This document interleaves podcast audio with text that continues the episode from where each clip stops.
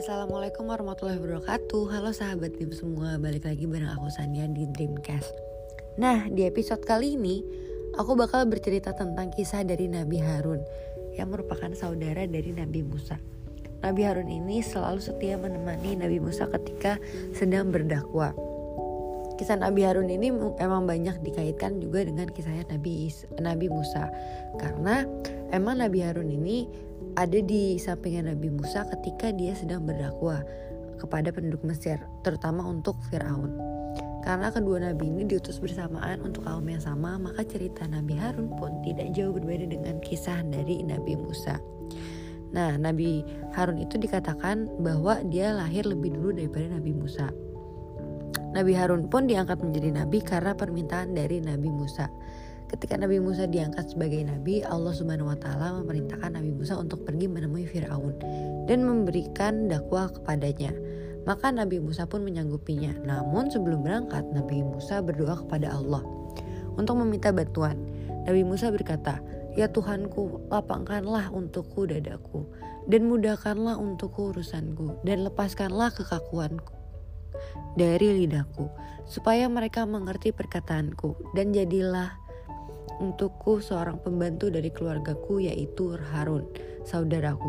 Teguhkanlah dengan dia kekuatanku, dan jadikanlah dia sekutu dalam urusanku, supaya kami banyak bertasbih kepada engkau, dan mengingat engkau. Sesungguhnya engkau adalah maha melihat keadaan kami. Yang terkandung dalam surat Taha ayat 25 sampai 35.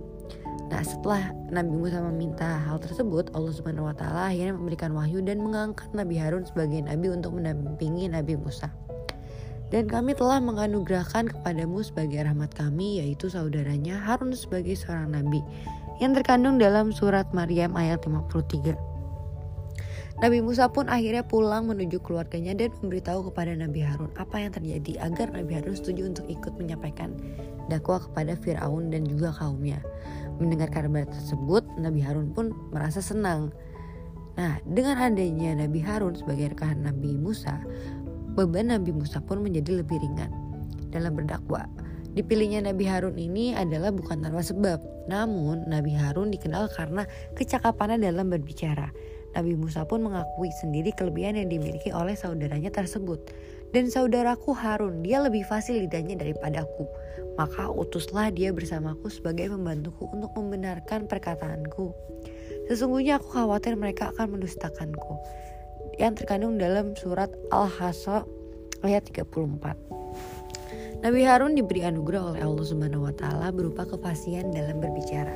Dikatakan bahwa cara berbicara yang dimiliki oleh Nabi Harun sangat lembut, tenang, dan mudah dipahami. Nabi Harun pandai menata setiap perkataannya sehingga membuat banyak orang senang berbicara dengan beliau. Selain itu Nabi Harun juga dikenal memiliki pendirian yang sangat kuat, kuat dan tegas. Nah, dengan kelebihan yang dimilikinya, Nabi Harun membuat eh, yang Nabi Harun dijadikan sebagai juru bicara oleh Nabi Musa. Nah, akhirnya Nabi Musa dan juga Nabi Harun pergi untuk berdakwah di hadapan Firaun dan juga kaumnya. Namun karena sifatnya Fir'aun saat itu yang terkenal kejam, maka Nabi Musa dan Nabi Harun berdoa kepada Allah untuk diberikan perlindungan. Berkatalah mereka berdua, Ya Tuhanku, sesungguhnya kami khawatir bahwa ini akan segera menyiksa kami atau aku akan bertambah melampaui batas yang terkandung dalam surat At-Taha ayat 45. Kemudian Allah berfirman, "Janganlah kamu berdua khawatir. Sesungguhnya aku berserta kamu berdua. Aku mendengar dan melihat. Maka datanglah kamu berdua kepadanya Firaun dan katakanlah, sesungguhnya kami berdua adalah utusan Tuhanmu. Maka lepaskanlah Bani Israel bersama kami dan janganlah kamu menyiksa mereka." Sesungguhnya kami telah datang kepadamu dengan membawa bukti atas kerasulan kami dari Tuhanmu dan keselamatan itu dilimpahkan kepada orang yang mengikuti petunjuk. Sesungguhnya telah diwahyukan kepada kami bahwa siksa itu ditimpakan atas orang-orang yang mendusta dan berpaling. Terkandung dalam surat Al-Toha ayat 46 hingga 48. Kemudian dengan segala perlindungan dari Allah SWT, kedua saudara itu pun berangkat untuk menyebarkan ajaran Islam kepada kaumnya dan juga Firaun. Nabi Harun terus mendampingi dan juga membantu saudaranya termasuk ketika ia menenggelamkan Fir'aun. Nah, kisah Nabi Harun ini mungkin banyak kita kaitin dengan Nabi Musa ketika Nabi Musa menerima wahyu dari Allah berupa kitab Taurat. Dalam menerima wahyu tersebut, Nabi Musa harus pergi berdiam diri di sebuah bukit yang bernama Bukit Tursina selama 40 hari. Sebelum pergi, Nabi Musa memberikan amanat kepada Nabi Harun untuk menggantikannya mengawasi dan memimpin Bani Israel. Namun, kepergian Nabi Musa untuk menerima wahyu ini justru dimanfaatkan oleh seseorang bernama Samiri. Samiri mencoba untuk membujuk Bani Israel kembali menyembah berhala dengan membuat berhala dan melakukan tipu muslihat terhadap berhala tersebut. Melihat kaumnya yang menyembah berhala, Nabi Harun pun memperingati dan berusaha mencegah kaumnya agar tidak menyekutukan Allah. Nabi Harun berkata bahwa berhala tersebut adalah cobaan bagi kaumnya. Hai kaumku, sesungguhnya kamu hanya diberi cobaan dengan anak lembu. Itu dan sesungguhnya Tuhanmu ialah Tuhan yang maha pemurah. Maka ikutilah aku dan taatilah perintahku dalam surat Taha ayat 90. Namun upaya Nabi Harun untuk menyadarkan kaumnya tidak dipedulikan oleh kaumnya. Mereka pun tetap menyembah berhala yang menyerupai sapi hingga akhirnya Nabi Musa kembali. Setelah Nabi Musa kembali dengan membawa dengan membawa wahyu berupa kitab Taurat, melihat bahwa kawannya kembali menyembah berhala membuat Nabi Musa marah dan menegur saudaranya Harun. Berkata Musa, Hai Harun, apa yang menghalangi kamu ketika kamu melihat mereka telah sesat, sehingga kamu tidak mengikutiku? Maka apakah kamu telah sengaja mendurhakai perintahku? Lalu dikisahkan bahwa Nabi Musa yang marah mendatangi Harun dan menarik janggut Nabi Harun.